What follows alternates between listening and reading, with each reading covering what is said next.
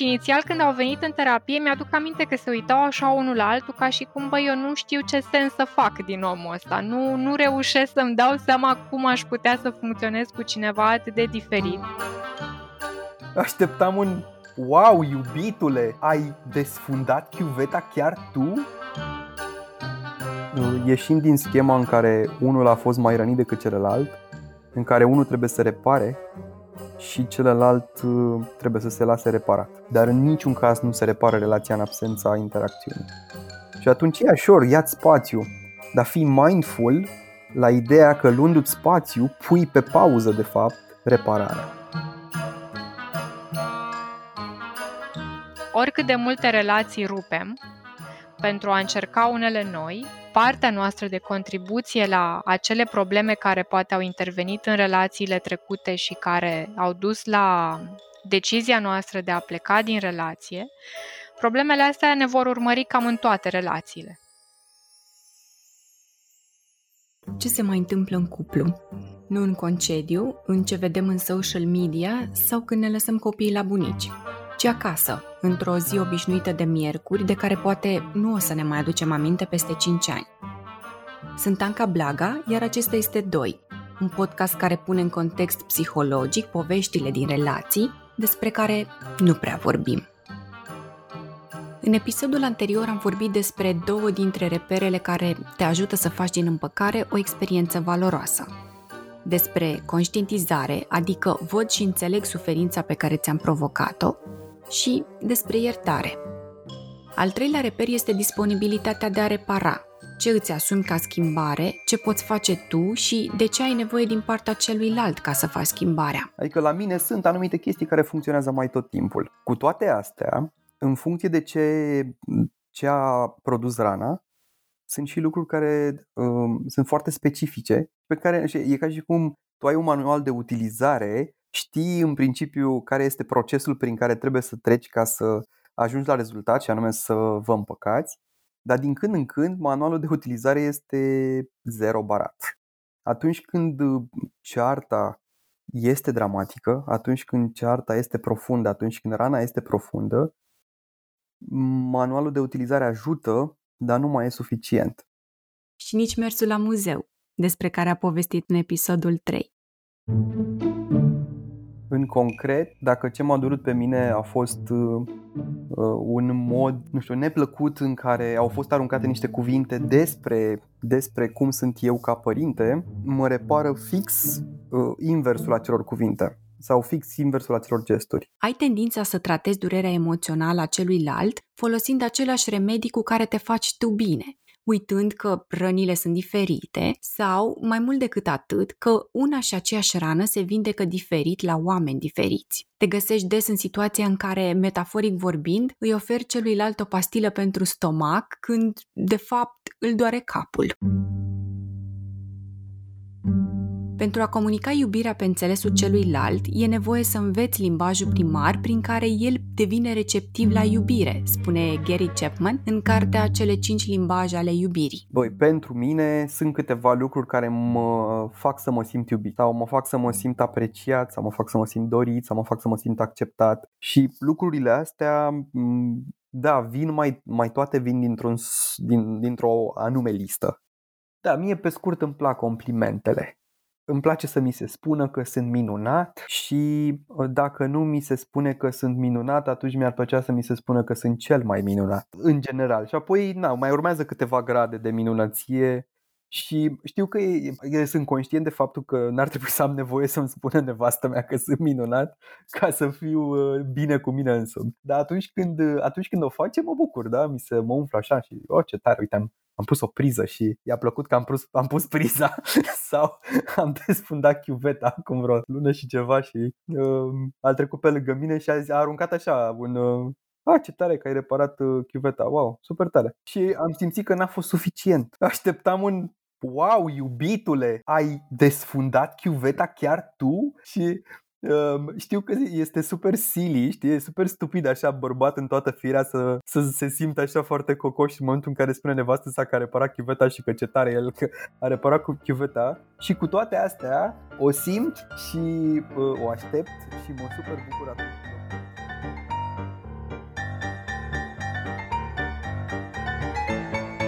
Crezi că sunteți similari în felul în care vă trăiți durerea și te agăți de ideea asta pentru că îți dă falsa senzație că e simplu să vă faceți bine amândoi în același fel, în același ritm. Așa ajungi să te convingi că îl împaci pe partener cumpărând un cadou sau făcându-i o surpriză, cum ți-ar plăcea ție să se întâmple, când, de fapt, nevoia lui e de reasigurări sau de conversații oneste despre ce s-a întâmplat. Sau îți exprimi iubirea prin servicii, adică îi cumperi cafeaua lui preferată, când de fapt nevoia lui, mai ales în contextul împăcării, e să petreceți timp împreună.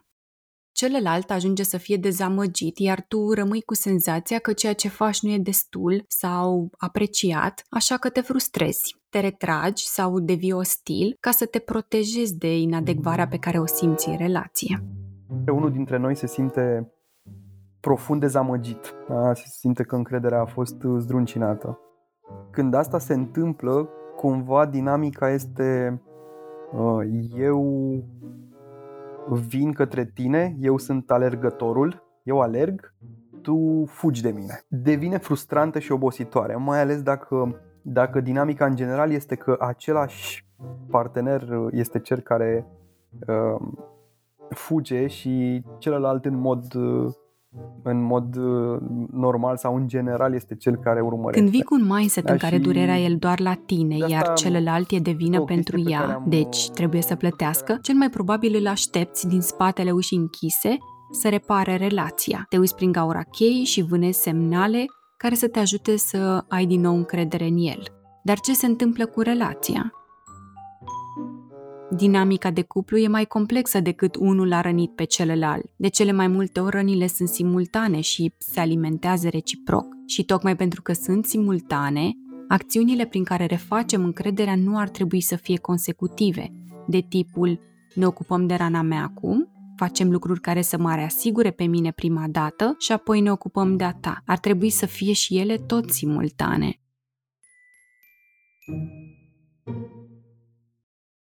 Un lucru pe care am început să-l învăț în, ultimii, în ultimul an mai degrabă, e că lucrurile se pot întâmpla și simultan. Și că de fapt, sau cumva cum ar fi dacă în loc să avem un urmăritor și un urmărit, dacă am avea pur și simplu doi oameni care se lasă să fie dezamăgiți, se lasă să fie uh, supărați, poate chiar supărați profund, furioși dar în același timp care știu că sunt împreună for the long run și pentru că au această conștientizare și pentru că se iubesc, vin unul către altul tip-til, tip-til. Asta este provocarea pe care, care mie mi se pare cea mai complicată. Că atunci când suntem amândoi răniți de un context, da, ne-am spus vorbe grele, ne-am certat, să uh, ieșim din schema în care unul a fost mai rănit decât celălalt în care unul trebuie să repare și celălalt uh, trebuie să se lase reparat. Și să uh, venim într-un soi de simultaneitate, într-un dans în care amândoi încercăm să reparăm, amândoi încercăm să amândoi ne lăsăm reparat. Că dacă, dacă pe termen lung dinamica rămâne constantă în care unul urmărește și unul se lasă urmărit, provocarea pentru cel care uh, urmărește de cel care încearcă să repare este să nu-și piardă energia pe drum. Da, pentru că în același timp și, și, și eu, ăla care urmăresc, sunt uh, cu șchiopătez, da? Și eu am niște cucuie. Dar dacă dinamica este că eu sunt ăla care urmărește, atunci cucuiele mele rămân nevindecate o perioadă mai lungă de timp și începe să apară frustrarea. Bă, dar rândul meu când vine? Apoi, după ce ne-am confruntat, după ce poate ne-am spus îmi pare rău, după ce am reparat, lucrurile nu se, nu, nu se repară instant. Energia nu ajunge înapoi la zero. Și pentru că nu ajunge înapoi la zero, um, următoarea bucățică, următorul amănunt, următoarea boacănă, dacă pot să-i zic boacănă, ci urm- habar n cred că n-ar trebui să-i zic boacănă, pentru că curba n-a ajuns la zero, curba aceasta conflictului, sunt șanse mari să o luăm de la capăt chiar mai repede dacă mai apare o mică problemă între noi. Cum se vede partea asta de asumare a schimbării din cabinetul de psihoterapie? M-am întors la Alexandra, care spune că oamenii sunt din ce în ce mai conștienți de ceea ce trăiesc și că Odată cu acest îmi pare rău, vine și efortul de a face lucrurile diferit. Sunt pe de o parte problemele astea care au o rezolvare și care se referă practic la niște uh, sunt centrate pe niște teme extrem de concrete extrem de palpabile în momentul prezent. M-a deranjat că nu ai luat uh, cana, cănile de pe masă să le duci, să zic, la bucătărie sau m-a deranjat că te-am rugat să îmi lași și mie cafea de dimineață și n-ai făcut-o. Deci e ceva foarte concret, foarte prezent și care nu are, um, cum să zic, un, o semnificație mai mare în spate. Nu e o poveste mai amplă și mai personală în spate, e o chestie foarte concretă în momentul ăsta. Chiar dacă, cum zicea Godman, este rezolvabilă și găsim o rezolvare, reușim să ajungem la un acord, avem nevoie să ducem asta în practică, să vedem exact ce înseamnă pentru fiecare efortul respectiv, dacă se strâng frustrări sau nu dacă nu e excelent, dacă da, avem nevoie să ne mai ajustăm, să încercăm altceva. Uneori costul schimbărilor este prea mare. Acest îmi pare rău uh, și nu pot să fac altceva pentru că ar însemna să adun foarte multă frustrare și furie, care în timp oricum vor eroda relația și nu mai e aliniat cu ce am eu nevoie într-o relație. Spre exemplu, dacă trebuie să renunț la multe lucruri importante pentru mine ca celălalt să se simtă în siguranță, să zic. Aici deja vorbim despre a doua categorie de probleme. Problemele nerezolvabile sau perpetue, cum le numesc Julie și John Gottman. Ele se referă la diferențele ce țin de personalitatea celor doi, de preferințele în ceea ce privește stilul de viață, de nevoile lor de bază. Nu ai cum să schimbi personalitatea celuilalt și nici nu ar trebui să încerci. Să accepti ceea ce nu poți schimba la el, spun tot ei, înseamnă să valorizezi diferențele și să le privești ca pe o zonă de creștere a toleranței și a empatiei în relație. Studiile Institutului Gottman spun că 69% dintre conflictele în relații au legătură cu problemele nerezolvabile, iar noi trăim vremuri în care, dacă nu rezolvăm problemele, ieșim din relație. E drept că există și probleme nerezolvabile care sunt deal breakers. Cineva își dorește copii și altcineva nu. Acolo nu prea avem cum să găsim o soluție de mijloc în care ambii parteneri să fie ok. Dacă unul își dorește, nu știu, să locuiască în afara țării câțiva ani de zile, iar celălalt nu-și imaginează să plece din țara în care se află, la fel, în cazul în care nu-și doresc o relație la distanță, e foarte greu de găsit o soluție comună. Dar, mare parte din problemele nerezolvabile, spun tot studiile, sunt din cealaltă categorie, în care poți valoriza diferențele, antrenându-ți mușchiul acceptării. Partenerul, să zic, a trăit într-o familie unde mama sau rolul mamei era ăsta de a avea grijă de casă, de familie, de copil și rolul tatălui era cel în care uh, era providerul, uh, avea grijă de uh, partea financiară și de stabilitatea financiară a familiei, el era cel care lua deciziile importante și atunci dinamica asta de cuplu cu care el a trăit în toată copilăria lui poate să vină și să se manifeste drept o problemă în relația actuală de cuplu, în cazul în care apare diferența asta între uh, el și parteneră, care să zic își dorește să trăiască într-o relație de egalitate în care să ne împărțim în mod egal responsabilitățile, atât cele ce țin de partea financiară, cât și cele care țin de partea noastră personală. Pot să mai fie de asemenea ce am mai întâlnit diferențe în personalitatea partenerilor. Mi-aduc aminte, am avut la un moment dat în, uh, în terapie un cuplu um, unde ea era o tipă super uh, determinată, cu cariera, cu o grămadă de proiecte în paralel, cu super multe inițiative și idei. Iar și el era un om foarte calm și foarte așezat și uh, foarte introspectiv, chiar mult mai emoțional. Ea era o tipă mai, uh, nu neapărat mai rece, cât mult mai rațională, să zic. Adică Pragmatic. pentru ea cumva, da, Exact. Uh, dimensiunea asta pragmatică, rațională era mult mai accentuată, la el era fix invers. Și inițial când au venit în terapie, mi-aduc aminte că se uitau așa unul la altul ca și cum, băi, eu nu știu ce sens să fac din omul ăsta. Nu, nu reușesc să-mi dau seama cum aș putea să funcționez cu cineva atât de diferit. Mi-aduc aminte pe ea, spunând așa, uh, chiar uh, foarte emoționată de altfel, că abia acum își dă seama cât de important este pentru ea să aibă alături un om care este cum este el, pentru că o ajută să se echilibreze, o ajută să scoată la iveală exact partea asta emoțională pe care o lungă parte din viață, să zic așa, n-a, nu i-a văzut utilitatea, n-a văzut cum ar putea să o ajute și nici n-a văzut-o exprimată în, în familia ei și atunci cumva nu și-a dat seama cât de, cât de important e și pentru ea să aibă lângă ea pe cineva afectiv și cald și răbdător.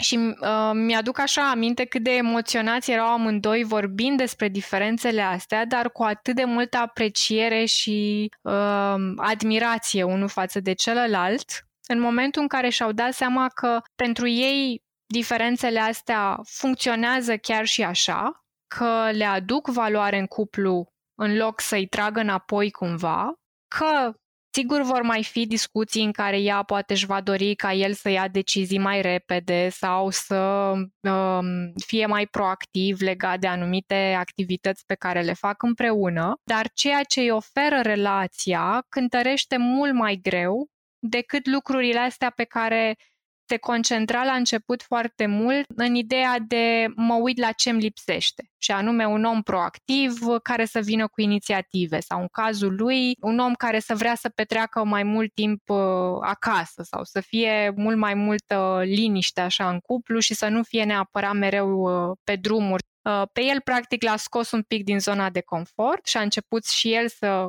trăiască mult mai multe experiențe fiind așa molipsit și contaminat de energia ei. Cred că tot Gottman spune că, practic, atunci când alegem un partener, alegem un set de probleme nerezolvabile. exact, exact. Că, de fapt, decizia pe care o luăm este ce, cu ce pachet suntem exact. confortabili. Exact. În completare, acum mi-a venit și una pe care am auzit-o, cred, într-o conferință spuse de Esther Perel, în care ea zice că în momentul în care ne alegem un partener, ne alegem și o poveste pe care o scriem împreună, doar că de multe ori se întâmplă să dăm o audiție pentru o poveste pe care nu neapărat ne-am imaginat-o în felul ăla în care ea ajunge să se întâmple, pentru că, într-adevăr, la început lucrurile par uneori uh, mult mai ușoare și mult mai uh, naturale, să zic așa, când e euforia aia de moment, sunt toate proiecțiile noastre pe care le punem pe celălalt și pe relație, toate dorințele care vin acolo și vor să se manifeste cât mai repede și să ne bucurăm cât mai mult de timp împreună. Dar apoi intervine din nou, să zic așa, realitatea și faptul că viața noastră nu implică doar relația, ci apar și alte responsabilități, griji, probleme și alte planuri importante în viața noastră și tocmai de aceea audițiile astea nu sunt neapărat povestea pe care ajungem să o trăim, dar povestea asta cred că are foarte, foarte multe lucruri uh, pe care le aduce drept um, lecții de creștere. Îmi iau pauze de la relație ca să repar relația? Pentru mine, o conștientizare foarte importantă e că relația se repară în relație. La fel cum relația crește în relație. Noi nu creștem o relație fiind uh, separați, fiind uh, la distanță, necomunicând, nevorbind, neinteracționând. Și atunci, de ce am avea așteptarea ca repararea să se întâmple în absența interacțiunii? Cred că nu e nimic în neregulă cu a-ți lua spațiu. Dacă ești supărat, ai nevoie să rămâi supărat. Dacă ai nevoie să ieși afară, să dai o tură cu motorul ca să te calmezi, este un lucru ok. Dacă, nu știu, simți nevoia să pleci uh, un weekend la munte singur ca să-ți speli creierii, da, e în regulă. Dar n-ar trebui să ai așteptarea ca luându-ți spațiu relația să se rezolve. De fapt, luându-ți spațiu, tu poți să te centrezi, poți să te re conectezi cu tine, poți să te calmezi, poți să uh, diminuezi furia, poți să procesezi niște lucruri care s-au întâmplat, dar în niciun caz nu se repară relația în absența interacțiunii.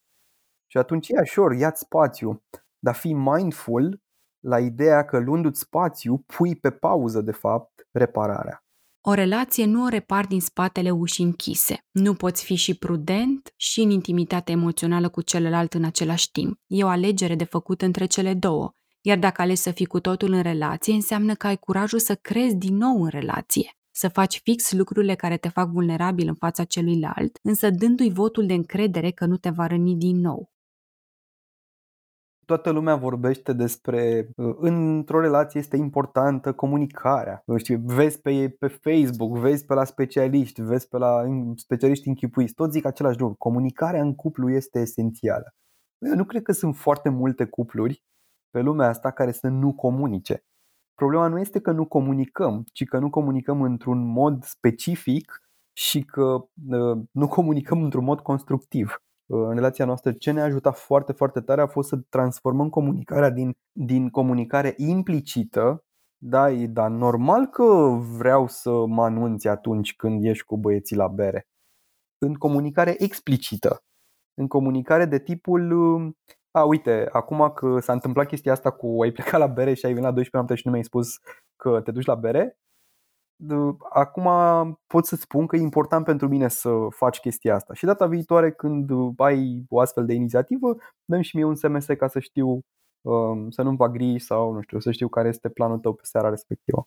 Da, implicit toată lumea comunică. Ne dăm ochii peste cap și asta transmite un mesaj, o formă de comunicare. Um, ni se schimbă uh, fața, creștem tonul, uh, trântim farfuria pe masă. Dar astea sunt uh, exemple de comunicare implicită. E și când comunicarea devine explicită, concretă, um, pot să iau decizii conștient. Pot să um, iau o decizie despre acest lucru pe care tu mi-l ceri are sens sau nu. Dar de multe ori și dacă intuiesc ceea ce vrei tu și dacă um, nu intuiesc, de fapt e un mod de a scăpa de responsabilitate. Ah, dar n-am știut că vrei să te anunți. Nu? Genul ăla de... Chiar că tu poate în capul tău te-ai gândit că ar fi fost drăguț dar pentru că ești un pic bosunflat sau habar n-am, te-ai gândit că o să o scalzi tu diferit data viitoare când te dai ochii cu ea. Da, dacă comunicarea cumva nu este explicită, ai foarte multe portițe de scăpare. Atunci când rănești, răspunsul legat de cum îl poți sprijini pe celălalt îl găsești chiar la el, ca să poți să-i vorbești într-un limbaj al iubirii pe care să-l înțeleagă. Ce pot să fac? Cum pot să te reasigur că ești în siguranță în relație? Iar modul suprem, cumva, uh, care pentru mine a contat enorm, în care, prin care comunicarea a devenit extrem de explicită, este că a devenit uh, explicită în scris. Și uh, sunt două lucruri. Foarte, foarte devreme, la începutul relației noastre, ne-am cumpărat un caietel pe care, într-un având ăsta de romantism, uh, l-am numit The Love Book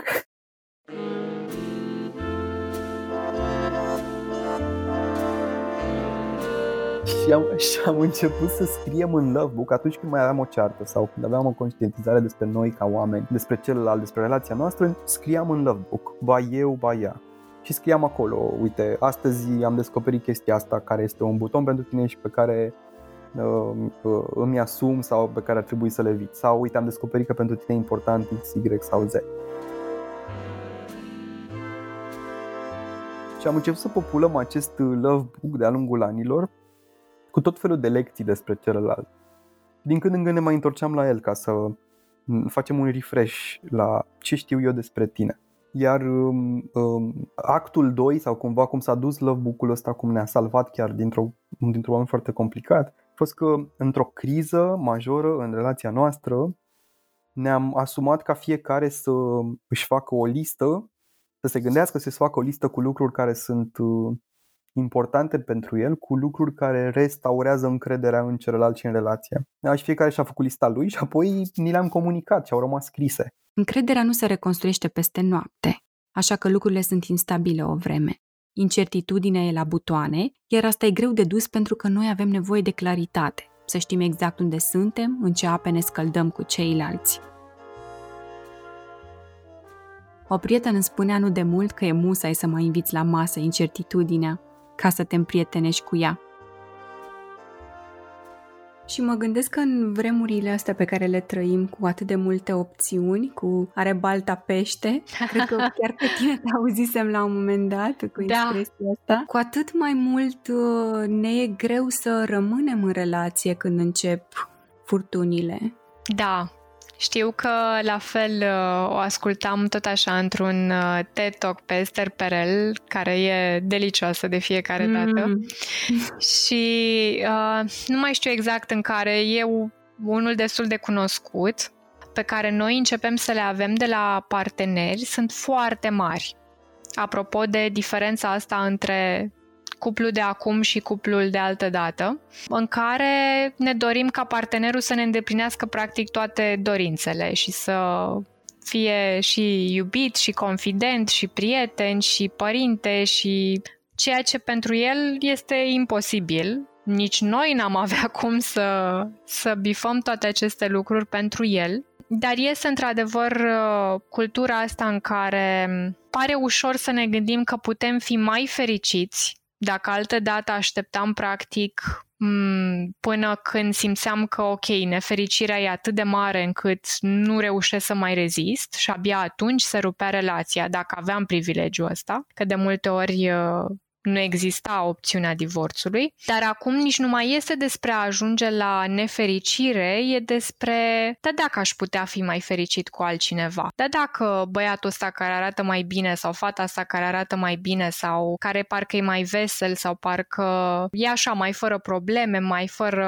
așteptări, mai fără pretenții, mai, nu știu, ce-și doresc oamenii de la de la parteneri, uh, că am auzit de multe ori chestia asta, că oamenii își doresc un partener cu care lucrurile să vină natural. Ceea ce la fel sună foarte, foarte romantic. Exact, romantic și romantizat. Dar din nou e despre a fi realiști uh, și despre a fi conștienți că oricât de multe relații rupem, pentru a încerca unele noi, Lucrurile astea pe care refuzăm să le vedem la noi și să le conștientizăm, partea noastră de contribuție la acele probleme care poate au intervenit în relațiile trecute și care au dus la decizia noastră de a pleca din relație, problemele astea ne vor urmări cam în toate relațiile.